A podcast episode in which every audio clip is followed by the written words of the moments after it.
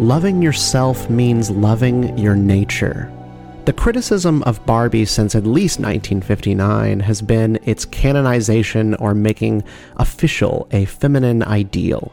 The posture, the hair, the makeup, the hourglass figure, and the arched feet of Barbie were all designed to send a message to every girl who played with her.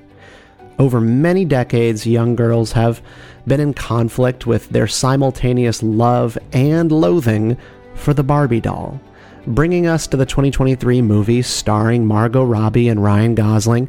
It's a film jam packed with social commentary from its very first frames depicting young girls with, you know, baby dolls and then smashing them to pieces to the film's final moments of Barbie making her her first visit to the the gynecologist.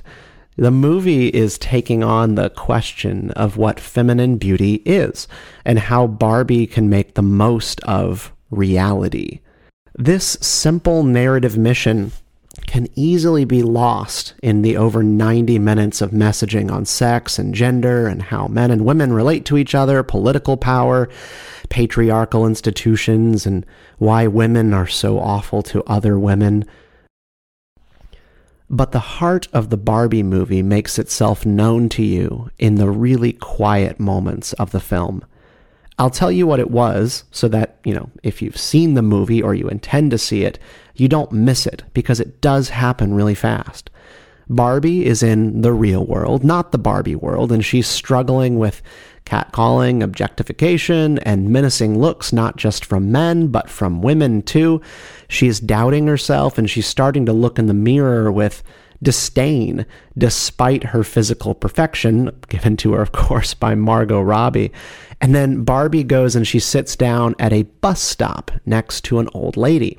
Barbie stares at her, noting her natural appearance and poise, her comfort in her old age. And Barbie is really just awestruck. She's staring at her and she just says, You are so beautiful. And that woman smiles back at Barbie and she just laughs and she says, I know it. And she is beautiful. That woman is real.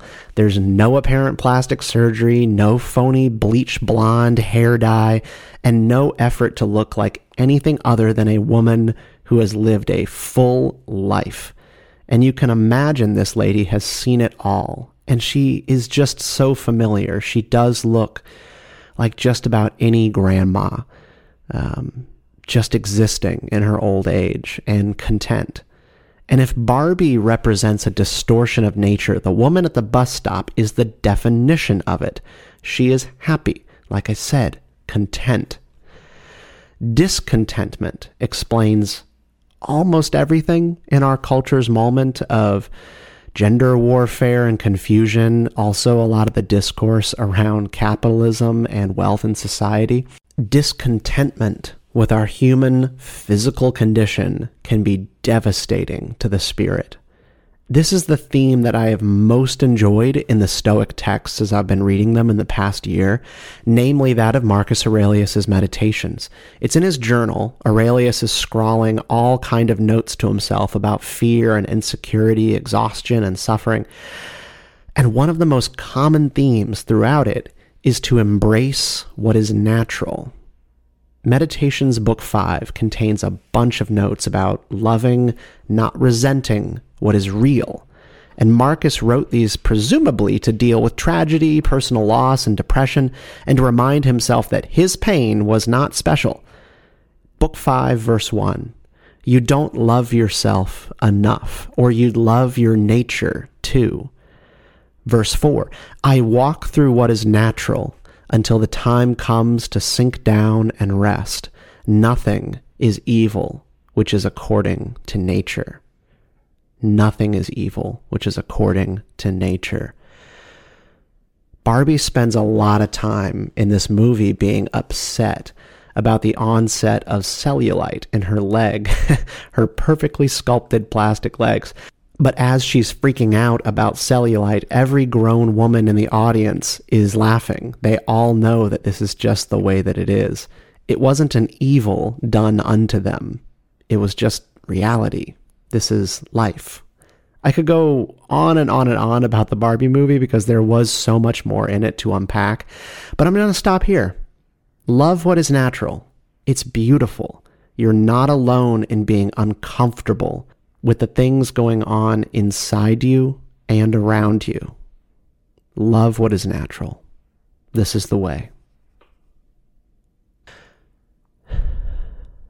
Hello, everybody. Thank you for listening to this short Get Up and Go episode of Walk the Way. I am your host, Stephen Kent, and I really hope that you're enjoying this new podcast from myself and my friend and collaborator and producer, Riley Blanton. This is a show about finding wisdom and help and purpose, meaning, in your favorite movies, books, TV shows. It all comes from our Substack this is the Way. You can find that at thisistheway.substack.com. Become a subscriber. It's totally free, though we appreciate monetary support if that's something that you want to offer. And this podcast will help walk you through some of the things that we are writing about and discussing on Substack. So please subscribe to the podcast, follow us on whatever podcatcher you're using, leave us a review. It, you, you, know, you know it makes a huge difference if you listen to any podcast. That's why they're always telling you to do it. It helps get the show recommended to more people. So do that for us and then go find us online, join the newsletter, be part of the community. We've got a Discord, we've got opportunities for everyone to hang out and chat and meet each other who are part of the This is the Way and Walk the Way podcast community. So we'd love to meet you. Take care, and we'll see you soon.